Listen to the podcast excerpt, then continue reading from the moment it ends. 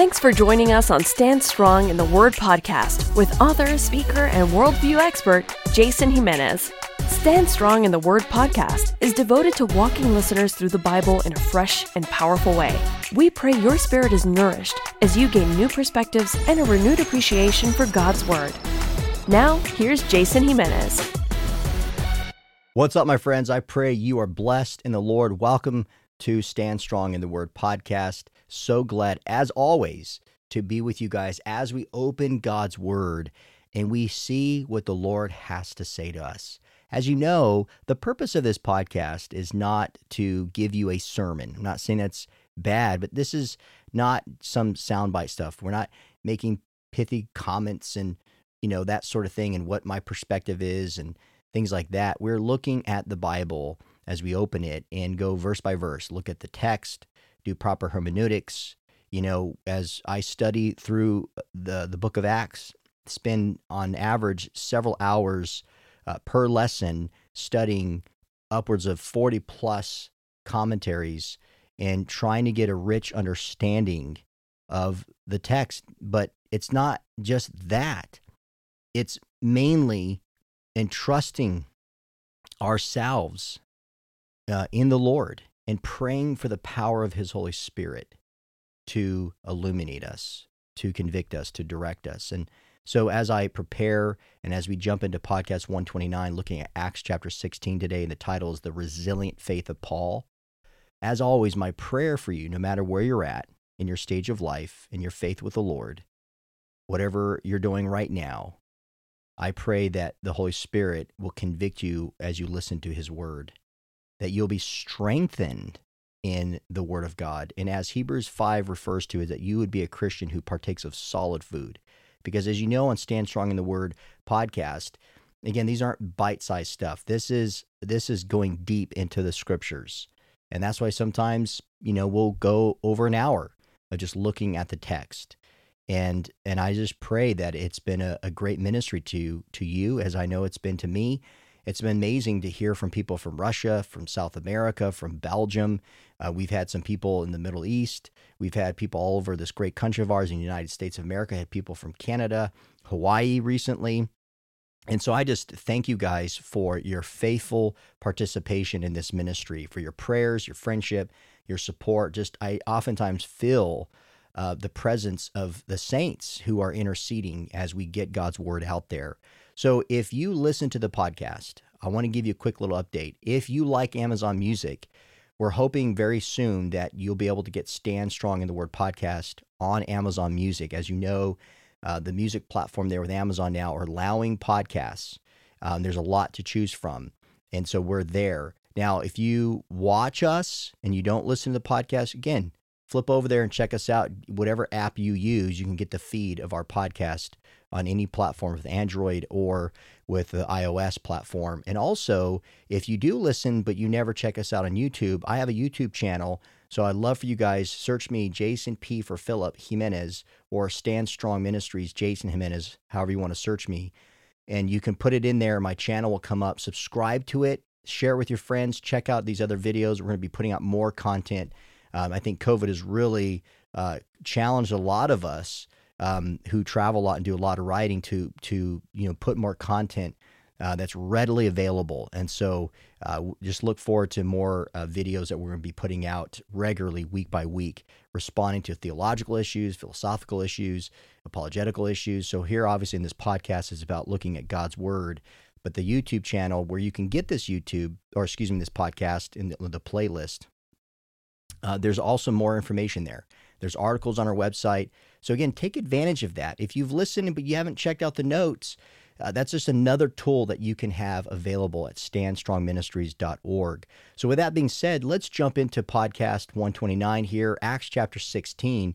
And as we get started, I want to show you guys, if if you're just listening, I'm showing a video of Paul's second missionary journey. Because if you remember where we left off in the previous podcast, after verse 36 of chapter 15, Paul is now starting his second missionary journey.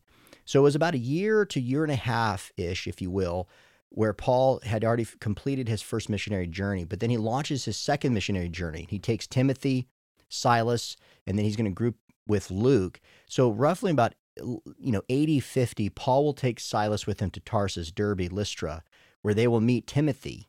And then the team what they'll do is they'll deliver the Jerusalem council's decision that we saw in Acts chapter 15 to all the churches in Galatia, uh, which is Iconium and Phrygia, which is uh, Antioch. And then after traveling from the region of Mysia to Troas, he's going to be united with Luke uh, with the team, and that's how they're going to meet up. So I show you this because, again, if if you're just listening, check it out online where you can see this extensive travel that Paul had in the second missionary journey. And this is going to be from Acts 15 36 to chapter 18, verse 22.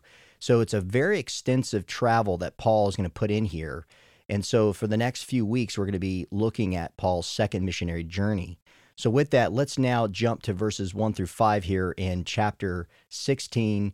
And this section here is that Timothy is going to join the missionary team with Paul.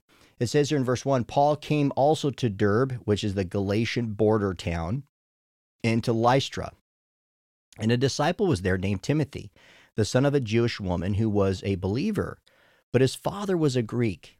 He was well spoken, meaning he witnessed of by the brothers at Lystra and Iconium. Paul wanted Timothy to accompany him, and he took him and circumcised him because of the Jews who were in those places.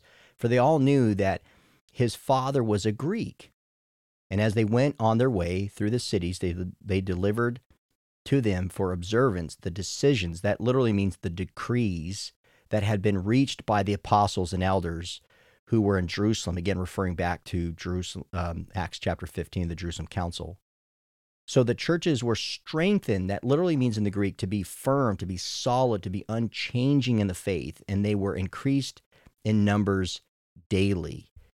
So there are a lot of things that you and I can see here right off the bat. It seems um, what's important about what we're seeing in the second missionary journey of Paul that there's a Jewish influence in Lystra. And it was weak for several reasons. And I believe this is one of the reasons why Paul um, puts this on the map to go to. Number one, you see that Timothy's mother, Eunice, is a Jew and she married a Greek, okay, which is not common. Number two, Jewish law states the children inherit the mother's religion, which started to happen a little bit later in history. And yet, of course, Timothy wasn't circumcised because in a Greek home, the father's religion dominates.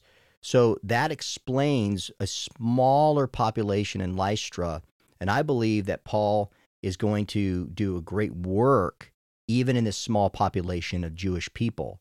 Now, notice it says, according to Luke, that Timothy was well spoken of. So he had a strong reputation in his community and would become one of Paul's most trusted companions. Think about that. In 1 Corinthians 4:17, Philippians 2:19 through 22, and 1 Timothy chapter 1 verse 2, these verses, when you look at the later the letters that Paul will, will write, these letters describe at many times the people that Paul encountered. And that's always refreshing to me because even in my travels, uh, doing the work that God has called me to do and training up churches and speaking truth to the next generation, I encounter a lot of people, people different backgrounds, people of even sometimes of different faiths. And it's refreshing, especially when there's camaraderie, especially when you're co laborers together and you're doing ministry together.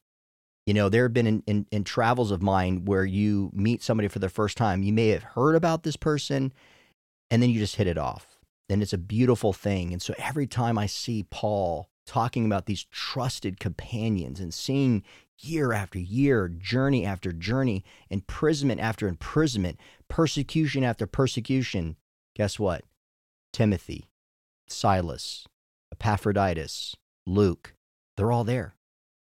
They're there ministering alongside their faithful, devoted friend. What a beautiful thing. You know, Paul describes Timothy's upbringings in two key passages, and this is important because this is something he wanted us to know about Timothy. In 2 Timothy chapter 1 verse 5, Paul writes this: I am reminded of your sincere faith, a faith that dwelt first in your grandmother Lois and your mother Eunice, and now, I am sure, dwells in you as well. 2 Timothy 3:15, and how from childhood you have been acquainted with the sacred scriptures, the writings, which are able to make you wise for salvation through faith in Christ Jesus. So these are amazing uh, verses that we see described about Timothy.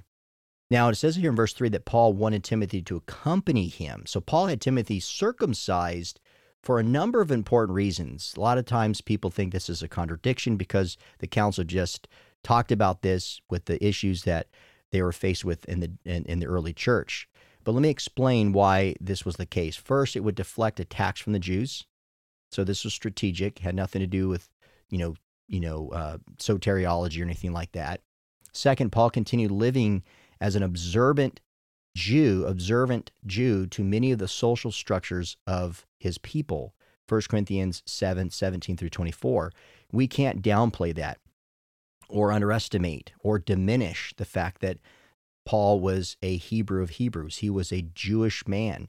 So a lot of these customs they practiced, they lived out, just like if you come from a rich ethnic background, particularly like the Jews, that in no way, shape, or form, when they are observing uh, practices that are customary, he was not doing them to be saved by these works. He was doing them because he himself was a Jew by blood.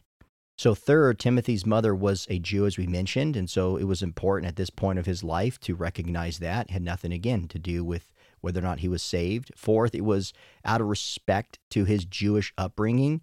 As I mentioned, five, Timothy's father probably passed away at some point, um, freeing Timothy to fully recognize his Jewishness along with his mother and his grandmother. So Timothy's circumcision, not of salvation, is different from Titus's situation for salvation that we'll touch on in Galatians 2 3 down the road. Um, so that explains why Timothy was circumcised. And then it says, as they traveled around delivering the decrees, Paul and Timothy continued to spread the decision of the Jerusalem Council, again, going back to chapter 15, 23 through 29. And it brings great joy to the people because the decrees that came from the elders, the leaders of the church, were not burdensome. They were showing that through Christ and through the, this leadership in the very early inception of the church understood the grace of Jesus Christ. And so it was uplifting to the people. When you consider the type of oppression religiously they had been facing with the Sanhedrin. And so the churches that Luke tells us they were strengthened, meaning they were firm and they were unchanging in their faith and it continued to grow. So once again, uh, we see these positive progress reports that we we hear about from Luke throughout the book of Acts. Now the the IVP New Testament Commentary Series writes this quote, the plan of the second missionary journey is to follow up, nurture, then further outreach. Paul is not one to dip and drop his converts. He suggests to Barnabas that they visit, that literally means denoting caring oversight to the brothers and sisters in the churches that they have planted and this was always a practice of Paul's throughout the ministry. We see that in chapter 14, chapter 18, chapter 19, chapter 20. And as you and I know from the previous podcast, Barnabas is not with Paul because they had a disagreement and he took John Mark. But the amazing thing is, and they, we know they later reconciled, and John Mark becomes a very close companion to Paul. But this gave opportunity for Paul to use people like Silas, Timothy, and Luke more than Barnabas. And sometimes that's okay. All right. It's it's you know, it wasn't obviously pleasant because as I looked in the Greek and we, we saw and we talked about how intense the opposition that they had for one another, um, but they later reconciled. But God still used it for good. And so this is what they're doing right now. So then we see now in verse 6 through 10 here, Paul launches his second missionary journey with these new companions. And they went through the region of Phrygia, Galatia. Having been forbidden, that means to cause not to happen, to hinder, to withstand by the Holy Spirit to speak the word in Asia.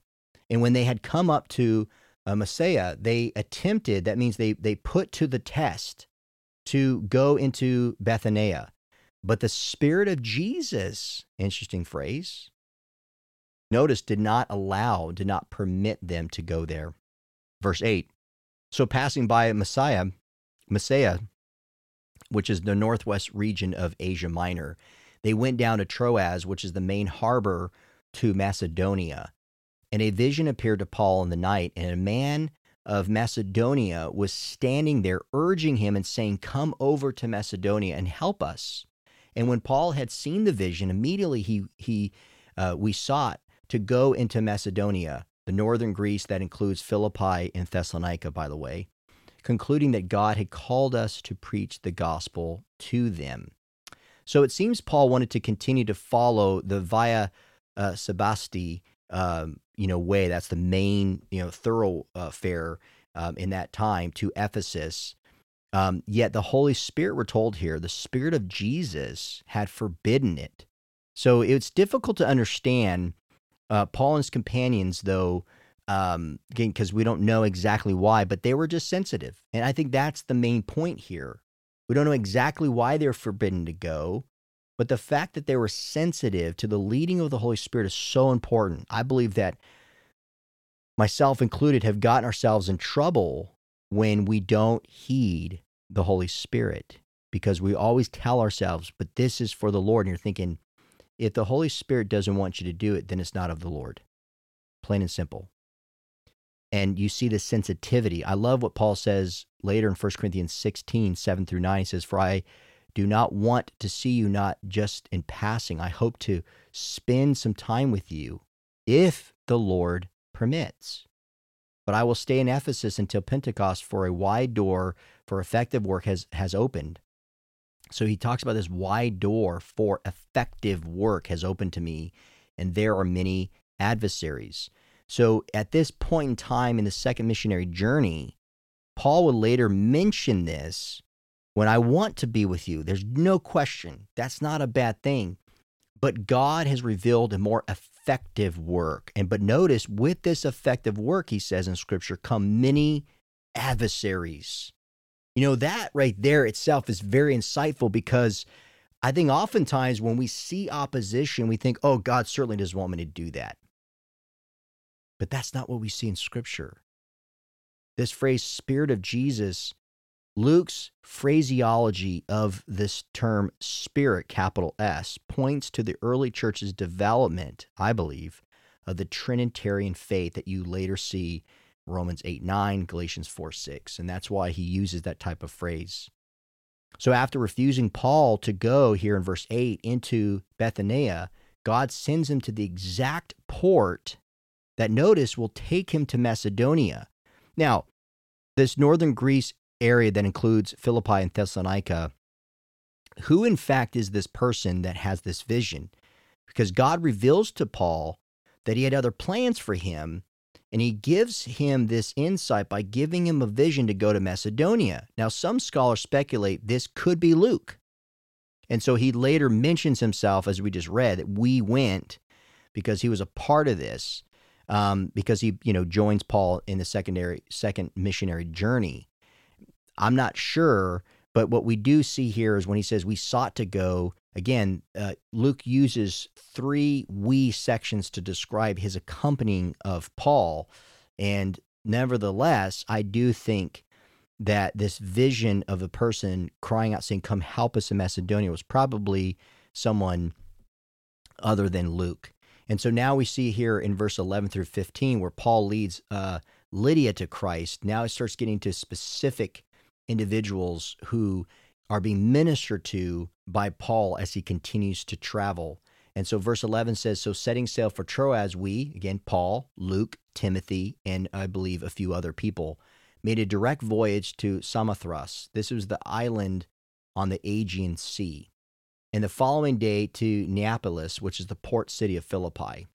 And from there to Philippi, which, by the way, Philippi was named after the father of Alexander the Great which is a leading city, which was very famous, very significant place. So, again, this is important because in our day and age, a lot of us don't know these regions. So, when we're reading off these names, we're like, we kind of lose sight as to why Paul's going there. But this was a very significant area of the district, notice, of Macedonia, and, a, uh, and it was also a Roman colony that was developed in 42 BC. And Luke writes here, we, we, we remained in this city some days, and on the Sabbath day we went outside the gate to the riverside. Possibly this is the Gangites or the uh, River. I'm not sure. Where we supposed there was a place of prayer, which is another indication where there's not a lot of Jews here. And we sat down and spoke to the women who had come together. One who heard us was a woman named Lydia from the city of Thyatira, a seller of purple goods, who was a worshiper of God the Lord opened her heart to pay attention to what was said by Paul. Verse 15, and after she was baptized in her household as well, she urged us, saying, If you have judged me to be faithful to the Lord, come to my house and stay. And she prevailed upon us. That's an interesting phrase. So, here, what's amazing about this area is that the Holy Spirit directed them there. And we're seeing why, because it's almost it's almost like the the message that we get when John talked about the Samaritan woman where Jesus went out of his way and the disciples had no, no clue what was going on. And here Paul and them have no clue what's going on, but God wants them to go minister to this woman Lydia. That's how significant this person was and what she, in, in the work she was going to do after she comes to Christ because of the work of Paul. So the Holy Spirit sends Paul to Philippi. It's a strategic location that's going to bear a lot of fruit. Now, the NIV Cultural Background Study Bible writes this about Philippi quote, it was prosperous and its location was strategic as, at the at the eastern end of the major Via Egnatia, which is an overland route to the eastern coast of the Adriatic um, area that would connect to um, Italy by sea. So this is a very important area that God has Paul go to. And the minimum requirement, though, um, when you see that they were trying to look for a synagogue or just trying to look for a Jewish uh, group, the reason being is because the minimum requirement for a synagogue was 10 Jewish men. Yet Luke only mentions women that had gathered for prayer. And I believe this again points out just like the area where Timothy comes from, has a small population of Jewish people here in Philippi. They don't have a synagogue because they don't have at, at least 10 men to create a synagogue. So it's interesting that the team of Paul, you know, they're kind of, they wake up on the Sabbath and they're going to go engage some Jewish people and they're just hoping at some point they're going to run into some Jews and they run into Jewish women. Now, Lydia, like Cornelius in chapter 10, verse 2, we are told here, who's a worshiper of God, she's a believer in the Jewish scriptures. And she becomes Paul's first convert here in Philippi.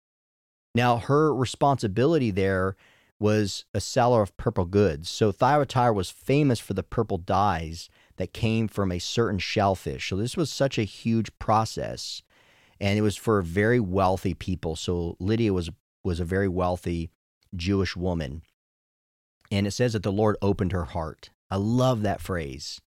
It says the Lord opened her heart because ultimately it's the Holy Spirit, my friends, who moves on the hearts of men and women. It's the Holy Spirit who draws you and I to repentance. John tells us in chapter 6, verse 65 No one can come to me unless it has been granted to him by my Father. That is the truth of God's word. And we see here that remember they had no they had no aspirations to be in this region and yet look at what God is doing. And so after she was baptized we're told in her household she urges them if you have judged me to be faithful to the Lord come to my house and stay. So after coming to Christ, Lydia's family and her servants they believed as well. So that's the other significant thing about this. It's amazing. I don't know if you've ever participated in this, but you share the gospel with one person, and then it leads to the gospel, the sharing of the gospel and conversions of people within that that family. I don't know if you've ever experienced that. I've have I have in, in ministry, and it's a beautiful thing. You lead one person to the Lord, and then they bring their spouse or they bring their kids or you bring a, a, child to Christ and they go reach out to their parents and then before you know it you have your parents their, their that kid's parents in front of you and then you lead them to Christ That's what's happening here. Households are coming to Christ. So this phrase prevailed on us. Lydia had means and just means that she insisted that she would take care of Paul and his companions as guests to show that kind of hospitality. And this is probably where they got fed. They probably got some financial support. She probably gave them insight about things in the city to prepare them for their long journey. As you and I know, it was very extensive in a second missionary journey.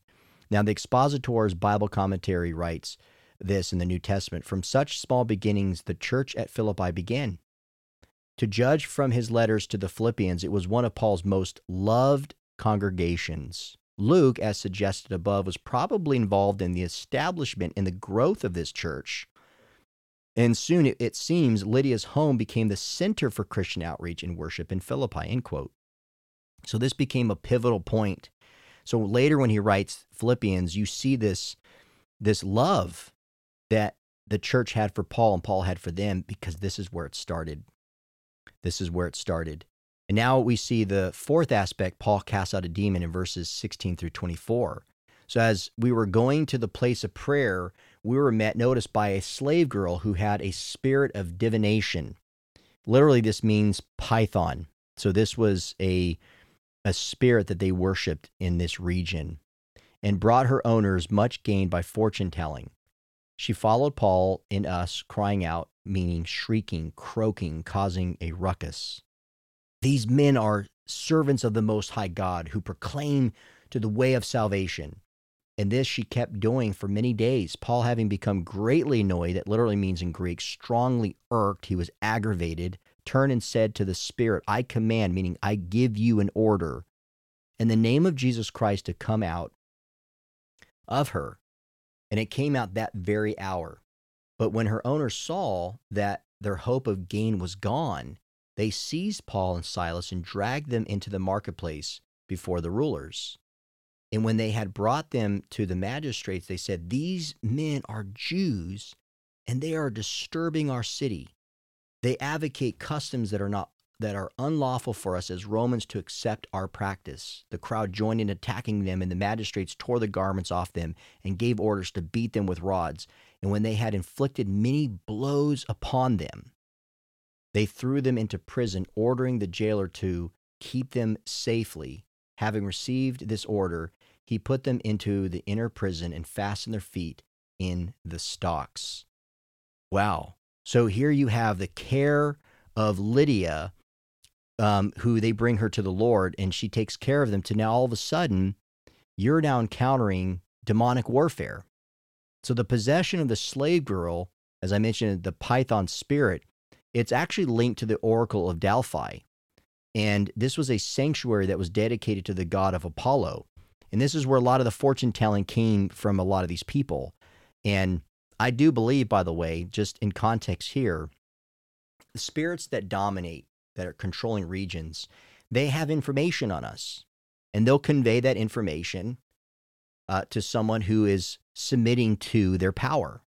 Now, it's not divine power like God has, obviously, through, through his angels as well, but they're able to be cunning. They're able to advance an agenda, just like if you, you know, write a book or you have a podcast or you're a professor and um, you study up on things and people there to learn from you and you're disseminating some information, you begin to indoctrinate, if you will, a group of people who then begin to believe what you are saying is true, and they start sharing that with other people. That's what this is is is is happening here with the fortune telling. So they have a system that they're controlling and dominating in this area, and it's all linked to the to to the sanctuary um, of the Oracle of Delphi.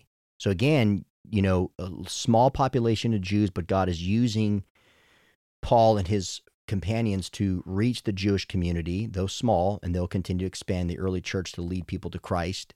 But now you're encountering people who are demon possessed, they're demonized. So this demon uses paganistic terminology, if you notice, familiar to the crowd by saying these men are servants of the Most High God. Yet it's conveying also at the same time the truth about God. And notice and says, Who proclaimed you the way of salvation. So in a sense, what they're just the, the people are are hearing this thinking they're telling you about a way, a spiritual way, not sure if it's in fact true, But in actuality, the term Most High God, of course, is not applicable to a, a deity, but only to God Himself, because in Deuteronomy 32, verse 8, it's actually a description, it's actually a title given for God. And so here you already see almost, again, this surrendering to the ultimate power, and that is God. And so, of course, this continues to go on with this servant who is demonized to where Paul finally he turns to this girl.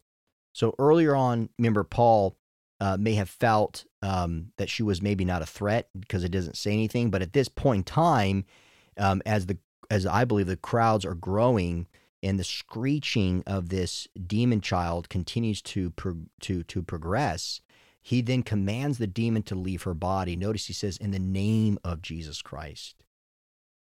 Remember, Jesus gave his disciples, this is important. And matter of fact, this is a phrase that oftentimes people use in a form of exorcism to cast out a demon. In the name of Jesus Christ. Remember, the servant girl was saying, These are servants of the Most High God. Now, of course, again, this was a paganistic terminology, but it's only applicable to God. But Paul takes it a step further by referring that the Most High God is Jesus Christ Himself. And so, in His name, because when He said, when He gathered His disciples on the Mount of Olives before He ascended, He says, You know, I have all authority. All authority on heaven and earth has been given to me. So I declare to you, go and make disciples. Jesus gave His disciples the power to cast out demons. Go back to Luke chapter 9, verse 1. So here Paul is claiming the authority of Jesus over this girl, over the oracle of Delphi, over the god of Apollo. It doesn't matter. You, you put any god in the context, they do not have authority over the God of Most High, Jesus Himself. This girl was enslaved. She was imbu- abused by the demon, being used by the people as a fortune teller to gain money and revealing now here that Paul has the power because of Jesus. He has a higher power. Now, in that culture, that was a big deal. Just like when you go back to the times of Elijah to prove whose God is mightier. And if my God can beat your God, then I'm more powerful. You are to listen to me. But when the owners were told in verse 19, they saw what had happened, that they gained, that they lost this prophet. They're going to lose this prophet because her powers, if you will, are gone. They seized them. So Timothy and Luke were not seized because they were not the leaders of the group, nor do I believe they looked um, Jewish. They looked more Greek, right? So they grab the ones like Paul and Silas, who are Jewish and who seem to be more like the leaders. So Satan nor fallen demons, again, I want to mention this before I move forward. They don't know future events. Only God knows the future. So it seems that the demon had only detailed information, as I mentioned, about the people of Philippi, and was feeding this information to the owners, giving them the advance of uh, with, with with certain in, in intelligence and, and information. And this is important because when it says that they lost the hope of gain was gone, their hope of gain was gone, that that that the demon was not able to feed this kind of information to this child. So that's that just shows you the power of God eliminating the ability for these demons to put it into the work that Paul was doing. So then what's the next step that that Paul or excuse me that Satan does? Persecution. Rouse up these people to commit violent acts. And remember Philippi had its own independent government. It had its own independent magistrate. And we see here in verse 20 and 21 that the first charge against Paul and Silas was the fact that they were Jews. So here, right here, you, my, my friends, we see anti-Semitism, which was very common in the Greco-Roman era. And we see it on display here. Remember, Emperor uh, Claudius forced out many Jews from Rome around this time. So this is important put in context. So they were already having a lot of Jews who were a part of the diaspora that they were being uh, pushed out. And so they don't like Jews. Here, this independent magistrate They want to try them. The second charge, disturbing the peace, um, which received harsh punishment. The third charge here, they were attempting to apparently overturn Philippi's customs. And of course, that was seen as a direct threat of their way of life. And so the crowd joined in attacking them, and the magistrates tore their garments off them and gave orders to beat them with rods. Now remember, Paul would later mention this beating in 2 Corinthians chapter 11, verse 23 and 25. And recall the way he was treated in Philippi. Remember, he wrote these very words in 1 Thessalonians 2, verse 2. We had already suffered and been shamefully treated at Philippi. As you know, we had boldness in our God to declare to you the gospel of God in the midst of much affliction, much conflict. And then we're told here they threw them in prison. So these conditions, uh, being in this type of dungeon like uh, inner prison, uh, Luke refers to, being fastened with their feet and the stocks, were very unsanitary. And with these violent wounds, these blows to their body, their bodies were probably obviously extremely infected with disease or infections, I should say. And and of course, just moving was painful for them. So it was probably very difficult for them to rest as they were trying to heal. Um, and they had a lot of malnutrition. They weren't feeding them. And I oftentimes wonder, my friends, we hear, okay, they got beat up and thrown in prison, but you think about the condition they were in. And if you've ever, you know, been hit hard or something like that, or been knocked unconscious, maybe accidentally, or maybe been in a fight and you got beat up pretty bad. I mean, it's not fun, obviously, but could you imagine a mob of people beating you and you have these open wounds and you're thrown into an inner shackle and your feet were, are fastened to the wall and it's cold and they're not feeding you and you're bleeding and you have nothing to clean your wounds with. So it's amazing where you go from the hospitality of Lydia to being all of a sudden in prison. I mean, we would take serving the Lord all day long to minister to someone like Lydia who's so grateful and gracious and wealthy and wants to care for you and think, "Man, I can I could build a church here." Versus no, you go out there in the city to do more work and you're going to encounter hostility. And that just shows you the faithfulness of Paul and his companions. Notice now the fifth aspect here in chapter 16, verses 25 through 34. It says, But midnight, about midnight, Paul and Silas were praying and singing hymns to God. And the prisoners were listening with pleasure to them. And suddenly there was a great earthquake, so that the foundations of the prison were shaken. And immediately all the doors were opened. It says immediately all the doors were opened. And and so um, everyone's bonds were unfastened.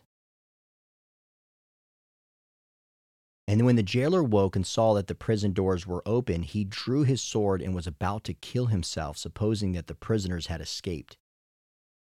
But Paul cried with a loud voice, do not harm yourself, for we are all here. And the jailer called for lights and rushed in, and trembling with fear, he fell down before Paul and Silas. Then he brought them out and said, Sirs, what must I do to be saved? And they said, Believe in the Lord Jesus, and you will be saved, you and your household. And they spoke the word of the Lord to him, to all who were in his house. I just sorry if you're watching the video, I had clicked on the wrong thing there. And it says in verse 33 And he took them the same hour of the night and washed their wounds, and he was baptized at once, he and all of his family. Then he brought them up into his house and set food before them, and he rejoiced along with his entire household that he had believed in God. So there's there's just when when I when I'm reminded of this incident with this jailer, it's amazing. It strikes me what Paul did here. It really does. I mean, even as I'm just kind of reading through it, it really almost I mean, it does. It brings me to tears. I mean, sometimes when we read scripture, you know, we're just emotionally so removed sometimes with the actual characters, the people that God encounters uh, through his people, like Paul here. And I just can't help but think every time, my friends, as I read this. I mean, how do you feel to, to know the circumstances? You're in a place you weren't expecting to be. You lead people to faith, like Lydia and her household. Things seem to be great. You go out there in the city. Before you know it, you're beaten and you're thrown in prison. But that same night, Paul and Silas, they're praying. They're singing. And the prisoners are listening with pleasure. So, despite their severe pain from the beatings and the undesirable conditions in prison, Paul and Silas, they pray and they worship God. Remember, Paul would later tell the Philippians, and I love this because if you look at the backstory, he says in Philippians 4, verse 4, rejoice in the Lord always. What was he doing here? He was rejoicing. Psalm 42, verse 8, Psalm 119, 61 through 62. This is what you're to do. I love Psalm 119, and I do actually believe, knowing Paul's extensiveness of, of Scripture, his knowledge of it, and the memorization of it, is probably reciting these two Psalms. Because Psalm 42, verse 8 says that at night his song is with me, a prayer to God of my of my life. Psalm 119 says at midnight I rise to praise you because of your righteous rules. So you can imagine Paul and Silas saying, "Hey, this is what scripture tells us to do. Let's do this. Let's be obedient to the word of God." And God hears their prayers and he sends an earthquake to free Paul and Silas from prison. Now, according to Roman law, if a prisoner escaped under a soldier's watch, the soldier would face the same penalty of the prisoner. So, falling on one sword, of course, this is what the soldier is going to do, was a noble act for a Roman to do. But again, this is so amazing because Paul demonstrates his love for this soldier. Who knows with this soldier? Maybe the soldier was part of the beating or ridiculing him or whatever the case may be. But Paul demonstrates his love for the soldier and calls him out.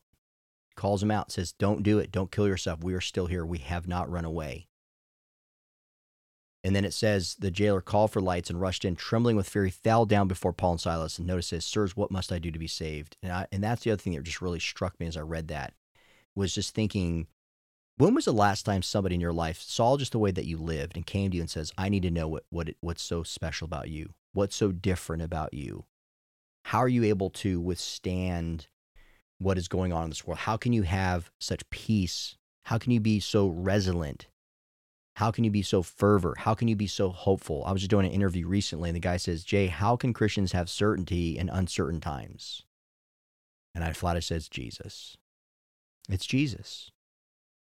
So undoubtedly, the soldier knew about the exorcism of the slave girl, heard Paul preach the gospel, witnessed how Paul and Silas handled their beatings with humility and so now he was so shaken up that he was about to commit suicide. This earthquake happens. And Paul says, Hey, we're still here. So what does he do? I need to get saved. Isn't that amazing? And that's what happens, my friends. Sometimes circumstances like this causes people to want to get saved. And we see that the guard's testimony grows and it leads again another family comes to saving faith in Christ. So this Roman guard went from despair to finding new life in Jesus Christ. And then what happens here in verses uh, 35 through 40? But when uh, it was day, it says here, the magistrate sent the police saying, Let those men go. And the jailer reported these words to Paul, saying, The magistrates have sent to let you go. Therefore, come out now and go in peace. But Paul said to them, They have beaten us publicly uncondemned men who are Roman citizens and who have thrown us into prison. And do they now throw us out secretly? No. Let them come themselves and take us out. The police reported these words to the magistrates, and they were afraid, meaning in a state of fear. They were so frightened when they heard that they were Roman citizens. So they came and apologized. It literally means they earnestly asked with proprietary like you know like hey we're so sorry i mean but you got to get out of here because we don't want any problems anymore and so they took them out and asked them to leave the city so they went on um, they went out of the prison and they visited uh, lydia and when they had seen the brothers they encouraged them and they departed So here we see that the magistrates they wanted to try to teach Paul and Silas a lesson not to disturb their way of life, keep your Jewishness practices and this whatever deity god of yours you're casting out demons. This is our way of life. They wanted to teach him a lesson. Yet Paul says, I'm a Roman citizen. And he gives this argument.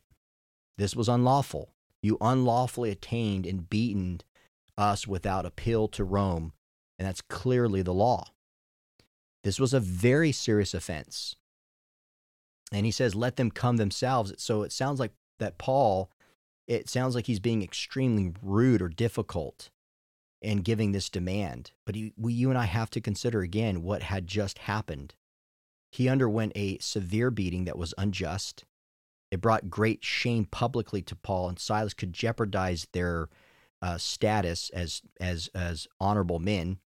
So it was necessary for them to recover their honor and receive vindication in order for them to continue. So that's why this is important. The New King James Version Study Bible says, quote, Paul refused to leave when he had the opportunity because he was protecting the infant church in Philippi.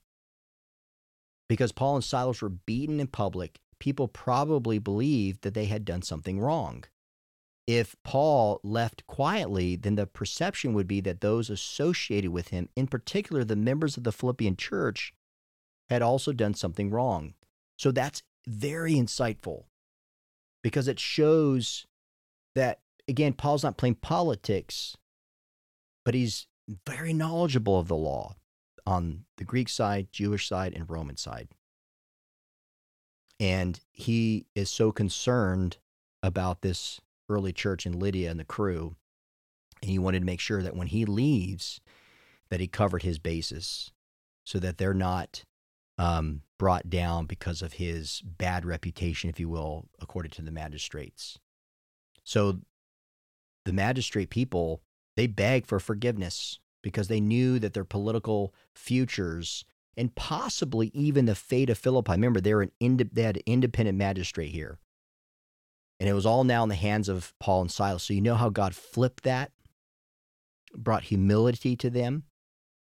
So instead of leaving Philippi immediately, though, when they finally released them, what does Paul and Silas do? Well, they, in order for them to re, to remain um, uh, in high honor, they went back to the infant church. They went back to Lydia and to her house, and they probably received again good food, good fellowship, good worship time, uh, taking the Lord's Supper, and and their wounds being bandaged and healed, and also probably working out some of these details with the magistrates to make sure that they're going to be taken care of, and that they themselves, when Paul and his crew leave, that they're not going to go invade the home of Lydia and and beat and kill them or throw them in prison. And then afterwards, of course, they departed. Now Luke doesn't mention, um, you know, that he left with Paul and Silas. He doesn't say anything. It's it's more than likely, and as I've researched this, it seems that Luke remains in Philippi, which is another indication of Paul caring so much about Lydia and this infant church that he leaves Luke behind uh, because later it's mentioned a few a few years later, Luke in in chapter twenty, verse five through six, he's still living in Philippi. So this becomes a place of ministry for Luke, and that's very significant. So, that in a nutshell, my friends, is Acts chapter 16. And so, one of the big things that we see with the resiliency of Paul is despite what happens, uh, you may be thinking about something that God is calling you to do. But as you're praying, be sensitive to Holy Spirit because, boom, just like we saw with Paul, he had plans to go somewhere and he was totally engaged to go there. But God called him to go somewhere else. And you can think that when God calls you to go do something and then you have a situation arise or somebody steps up in your life and is a pain in the neck, we immediately think, oh my gosh, this, you know, Lord, this is not what you want for me. I can't handle this. I can't deal with this. There's no complaining on Paul's side. It's almost like he's not human. Like he's like the superpowers of Paul. But the reality is, we know that he was a human, that he did struggle, that he did complain, that he did things that he ought not to do in Romans 7. But to see the worship between Paul and Silas in prison and to see a jailer in the worst of circumstances, because you could even consider, I wasn't even planning on being here at Philippi, and then I land up in prison. This is not going well at all, Lord. What are you up to? So that you're not even considering in these bad circumstances because all you're caring about is getting better. And yet God says, here's an opportunity for you to lead someone to the Lord. And by the way, this person who's going to come to faith, who's a Roman soldier, his family's going to get saved and get baptized. So that's what God does, my friends. So we, like Paul, need to have that type of resiliency. We need to continue to push forward and not to give up. So I pray that this was something that convicts you, that inspires you, and that you are to look around and whatever your circumstances are. They not they may not be exactly what you want them to be, but like Paul, praise and worship God in the midst of it, and you will see God move. So thank you guys for watching. Thank you for listening. And until next time, keep standing strong, my friends. For more information on Jason Jimenez and Stand Strong Ministries, visit us at standstrongministries.org. Thank you for listening, and keep standing strong in the Word of God.